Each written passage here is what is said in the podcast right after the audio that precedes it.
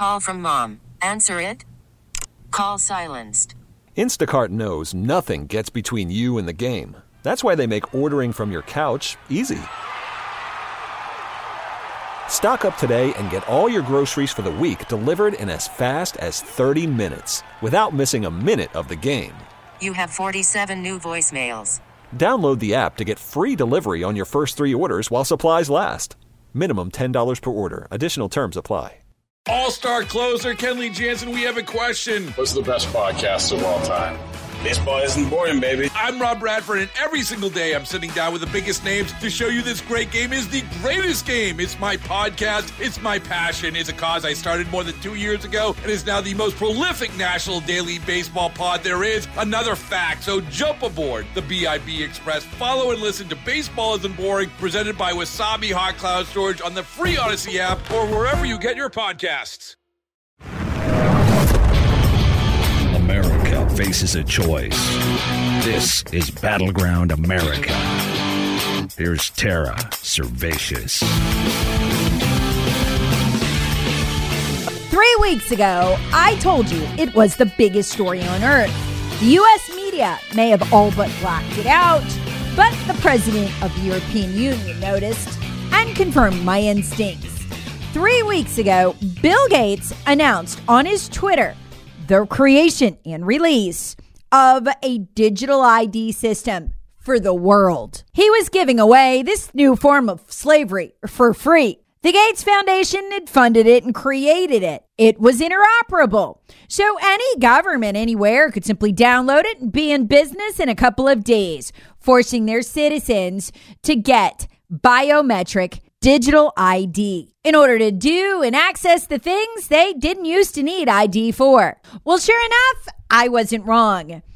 Ursula von der Leyen, the head of the European Union, announced that she wants everybody in the EU to have to have a digital ID. Oh, and she wants it tied to central bank digital currency. Then your medical records, your fingerprints, everything about you. It was a bombshell announcement carried throughout Europe. Do you see it here? No, it's only the biggest story on earth. That's because they know how Americans would react. They know we'd be on the lookout. So it's not going to come at us that way. What's going to happen here is exactly what's happening in Sweden right now. It's not going to be Joe Biden or some government bureaucrat announcing that you've got to have the digital ID. No, it'll be an email from your bank informing you that to get your money or to continue to have an account, you'll need what individual banks in Sweden are calling Bank ID. Sweden already has a rudimentary digital ID, but it's not biometric. Bank ID is, though.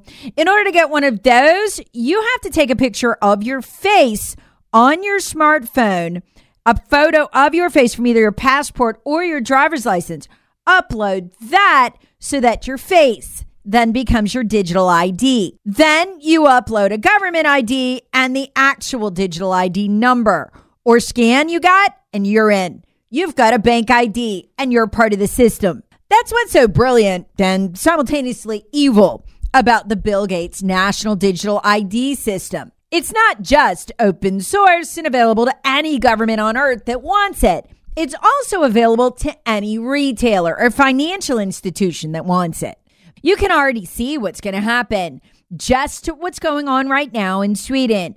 Bankers, credit card companies, any kind of lender want a mortgage? Well, they deal with billions of dollars in fraud every year. They're going to go right for it without government ever lifting a finger. Y'all, they can Trojan horse this all they want. And look, there are great security implications here. There are. And I'm not going to lie to you about that. This will make things more secure. It will also make you totally traceable on the internet and completely cancelable. Do you make that anonymous meme, throw it out there? Ain't so anonymous anymore, is it? Nope. It automatically embeds your ID. You know the one that you need to get on the internet? Yeah. And if they don't like that meme, if it goes viral, all of a sudden, you can't use your bank account. See, the system works that way too. Well, not in Sweden yet or in Europe yet, but it's exactly how it works in China. They even have a name for this digital ID. And in China, the very digital ID that Bill Gates has just created is what's called the key. The key is what unlocks the system.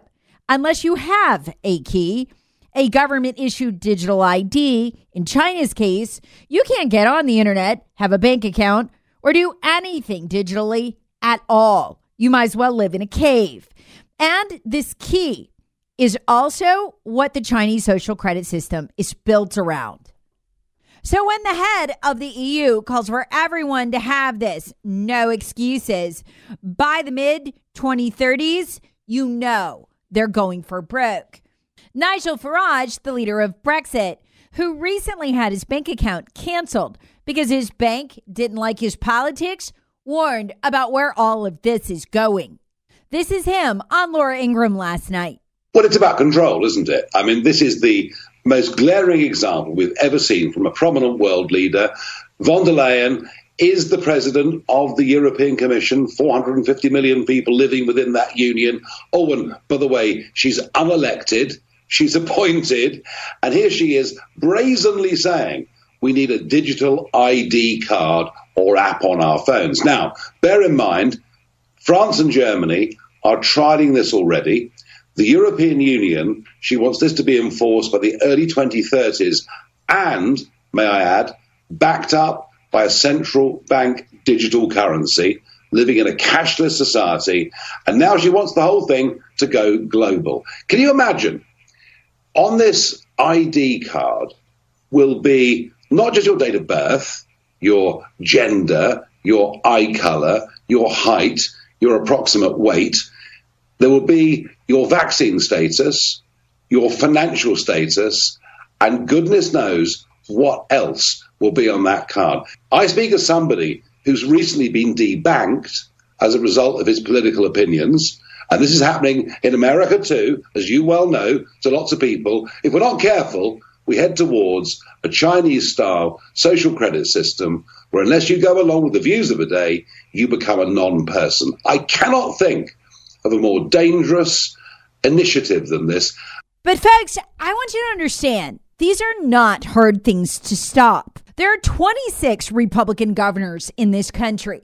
You get 20 states criminalizing digital IDs, it'll grind the banking system to a halt if they adopt them. And no, it's not wishful thinking that it'll work. We've already seen it work. Remember the podcast I did about credit card companies? And they had decided, under pressure from Democrats, they were going to start tracking credit card purchases of guns and ammo. It was going to be a virtual gun registry, but then Florida said, oh, heck no, and passed CSSB 214 making it a crime. Two other states did the same, and three more started moving legislation. And the credit card company said, you know what? We give up. It only took half a dozen states to gum up the works. Afraid of central bank digital currency? Florida outlawed that too. If we could get, gosh, probably even half a dozen states to do the same, I bet we could stop that as well. Yet, in my supposedly Republican supermajority state of South Carolina, the bill banning central bank digital currency here, it died in committee. We don't lose because Democrats are evil. We lose because Republicans won't fight. Worried about letting someone else pick out the perfect avocado for your perfect impress them on the third date guacamole? Well, good thing Instacart shoppers are as picky as you are. They find ripe avocados like it's their guac on the line. They are milk expiration date detectives. They bag eggs like the 12 precious pieces of cargo they are. So let Instacart shoppers overthink your groceries so that you can overthink what you'll wear on that third date.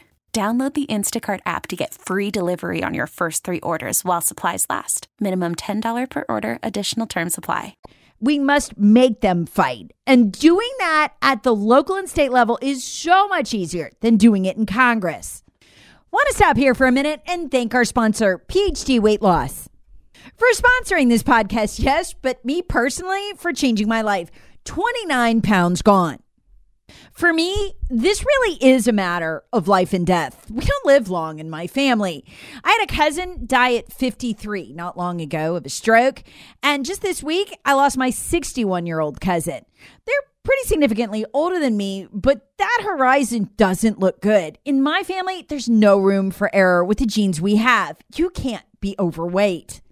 My mom was one of a family of six. Every one of them went out in their early to mid 60s, except my uncle, George. He's kind of funny. In his 40s, he had his first stroke, and he had his second stroke. He went around telling family members goodbye. His doctor didn't think he'd make it to 50. But then George started walking and walking and walking.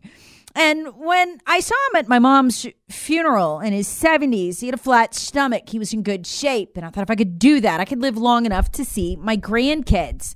I could be like George. So I started walking a lot. And I didn't gain any more weight, but I couldn't lose that 30 pounds.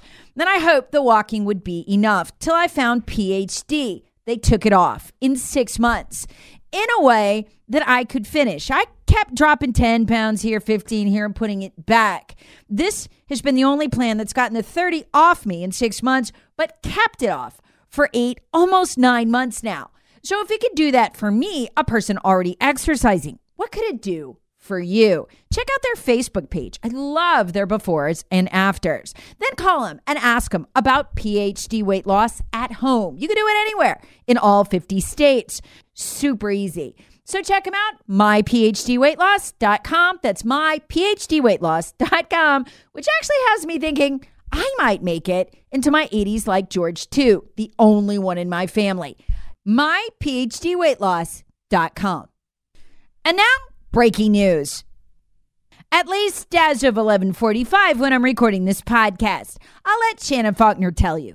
As the news breaks, the big news that Republicans in the House led by the House Speaker, are ready to move toward impeachment inquiry. It is a first step and many steps to come, but it has caused the White House now to at least report that the president has an impeachment war room in progress. Y'all, I gotta tell you, I could make a t chart on this pluses and minuses and have a pretty damn good debate with myself over whether that's a good idea. Here's the cons Joe Biden is the single weakest candidate the Democrats have, and it gets worse for him every day. Do we really want to help them out by removing him and then they can whip us like a whipping horse, screaming and yelling about our desperation and how it's so unfair, picking on an old man like that? I can hear it. And then we don't have to focus on Biden's crimes, which has been a litany. Almost every day, something new comes out now. We damage Biden with impeachment. We give them the excuse they're looking for to yank him off the stage. The guy's in the middle of a much bigger scandal than Watergate. They could remove him that way, but not without a lot of damage to the party. If we take him out, they could just beat up on us. It helps them. I don't know if I want to do anything that'll get Joe Biden out of the way. But on the flip side, as James Comer, the Republican doing a fantastic job of investigating Joe Biden, actually getting the bank records to prove everything on the Hunter Biden laptop, as he explained, these federal agencies are stonewalling their subpoenas. So are some of the banks. An impeachment inquiry would get them back in business, including getting records out of the Department of Justice. It's probably the only real way forward in the investigation. Stonewalling a congressional subpoena is one thing. Stonewalling a congressional subpoena in an impeachment is quite another. But again, why would we want to be effective against Joe Biden? People hate him.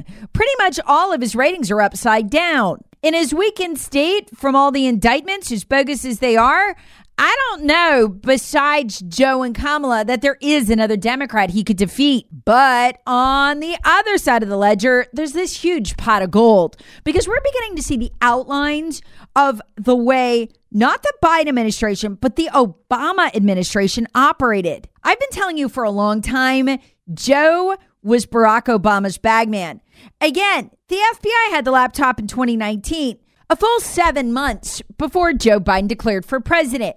They could have taken him out with no collateral damage. He was so far down in the polls at that point, no one thought he'd ever rise again. They couldn't take him out for one reason. You go down that trail and you're going to end up right in Barack Obama's office. Hunter was the bagman for Joe, but Joe was the bagman for Obama. And we're beginning to get a tantalizing taste of that with each new tranche of emails in which Joe used an alias. Hunter copied on all kinds of official Obama administration business. Even Obama Chief of Staff Ron Klain was copying Hunter, not on invites to weekend parties, official business. Then we find out that Hunter Biden's business partner, indicted by the DOJ, Devon Archer, had been meeting with John Kerry when John Kerry was Barack Obama's Secretary of State. And never forget, Hunter Biden was the bagman for Black and a company sponsored and funded by the Pentagon to do bioweapons business in Ukraine. Pull the Joe Biden impeachment thread, at least enough to investigate. Who knows if they actually impeach him? And there is a shot that put it at 25%. You could pull down the entire Democrat Party leadership with it, including all of those who laundered money through Ukraine. But could you do it fast enough? As for Kevin McCarthy, who stabbed us all in the back by lifting the debt ceiling when Joe Biden wasn't even asking for that, he's trying to hold on to his speakership. So he's probably cutting a kind of deal. Hey, let's spend like drunken sailors, avoid a government shutdown, and not let you have your impeachment investigation. We won't actually go forward with the impeachment, though. But it might be enough to take that chance to see if we could bring down the Democrat Party through Joe Biden and Hunter Biden. But if we don't kill the king, if we don't bring it down, then we're just doing the Democrats a favor and getting that old hunk of rubbish, Joe Biden, potentially out of the way. There's a middle path, too. Suppose we're only moderately successful. We don't get Barack Obama or any of the people in his orbit, but we damage Joe enough to knock him out. That's a win for them. We're playing with fire here, but it's going to be fascinating to watch better than any Tom Clancy novel. Battleground America with Tara Servatius. Please subscribe on the Odyssey app or wherever you get your favorite podcasts. Share with friends, family, and other free thinkers. Thanks for listening. All star closer Kenley Jansen, we have a question. What's the best podcast of all time? Baseball isn't boring, baby. I'm Rob Bradford, and every single day I'm sitting down with the biggest names to show you this great game is the greatest game. It's my podcast, it's my passion, it's a cause I started more than two years ago, and is now the most prolific national daily baseball pod there is. Another fact, so jump aboard the BIB Express. Follow and listen to Baseball Isn't Boring, presented by Wasabi Hot Cloud Storage on the free Odyssey app or wherever you get your podcasts.